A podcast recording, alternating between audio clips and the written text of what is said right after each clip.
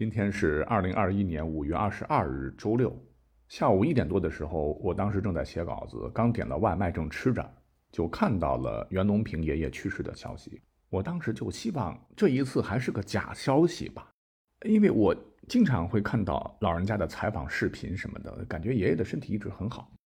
然后我就去反复去查各大媒体的消息，才知道这竟然是真的。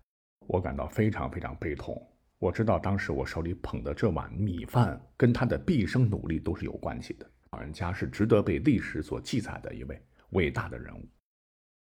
我知道袁爷爷这个名字的时候，是我的父亲，我的呃爷爷告诉我的啊，以及我上小学的课本上。之后呢，每次这个历史语文试卷上都会有老人家的身影。你像我今年已经四十多岁了。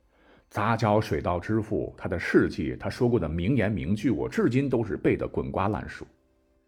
尤其是他老人家曾不止一次的讲过，吃饭的事情最大，没有饭吃，人类怎么生存？让我记忆深刻。是的，咱们国家人口众多，十几亿人，在当时建国发展初期，我的父辈、祖辈都曾亲历过这种饥馑岁月。他们的亲身讲述让我知道，要实现社会繁荣发展、人民安居乐业，人就得要吃饱饭才行。曾经呢，有国外学者不止一次地说：“二十一世纪谁来养活中国人？”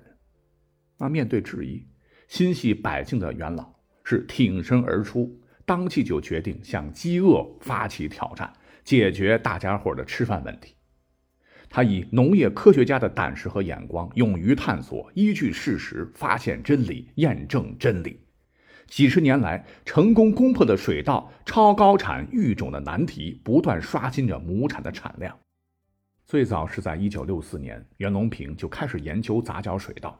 经过九年的一次次失败、一次次尝试的艰苦努力，在1973年。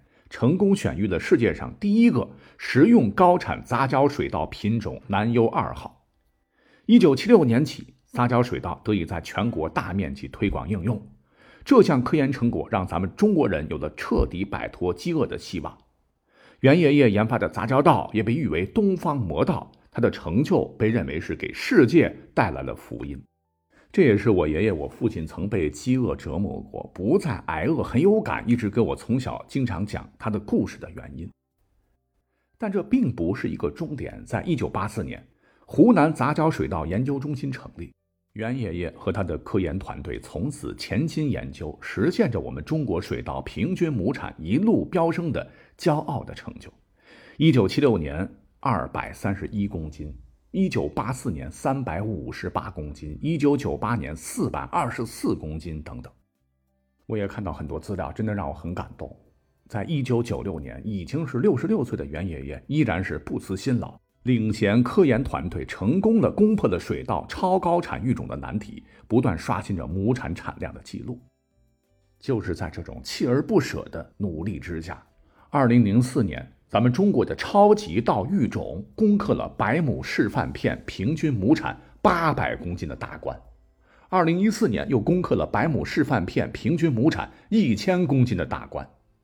从二零一五年开始，超级稻新的新纪录又被刷新，大面积示范每公顷达到了十六到十七吨，是创造了新的大面积种植水稻产量最高的世界新纪录。前两年，二零二零年还实现了周年亩产稻谷是三千斤的攻关目标，真是一粒良种，千粒好粮。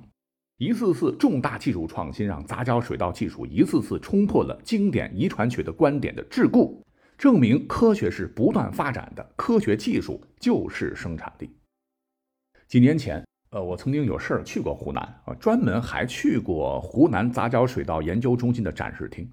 那一件袁爷爷挽着裤腿儿、光着脚躺在田埂上，在茂密饱满的稻穗下乘凉的雕塑，让我记忆犹新。这也许就是袁老一生追求的“禾下乘凉梦”的梦想：种的水稻要跟高粱一样高，穗子像扫把那样长，颗粒儿像花生米那么大。面对着中国农业科研团队不断利用形态改良和杂种优势，在科技道路上。继承老人家的遗志，不断前进，不断刷新亩产产量，这个梦想终成为现实。除此之外，袁老还有一个梦想，那就是杂交水稻覆盖全球。他认为杂交水稻啊，虽然说诞生在咱们中国，但是属于全人类。在耄耋之年，他还每天去实验基地看一看。曾经说，全球有1.5亿公顷的稻田，如果有一半能种上杂交稻，按每公顷增产两吨计，则增产的稻谷就能多养活四到五亿人。在我国政府的推动下，中国杂交水稻技术已经在越来越多的国家得到推广。中国的种子在异国他乡生根发芽、拔穗结果，都取得了极大的成功，也造福着全世界、全人类。所以呢，本期内容请不要当做一期节目来看待，我是加入了很多我个人的感情。虽然我没有机会跟袁爷爷生活中见过面，但今天我真的要代表我以及我的爷爷、爸爸那一辈的人，对元老说一声：您一路走好，您是真的国士无双。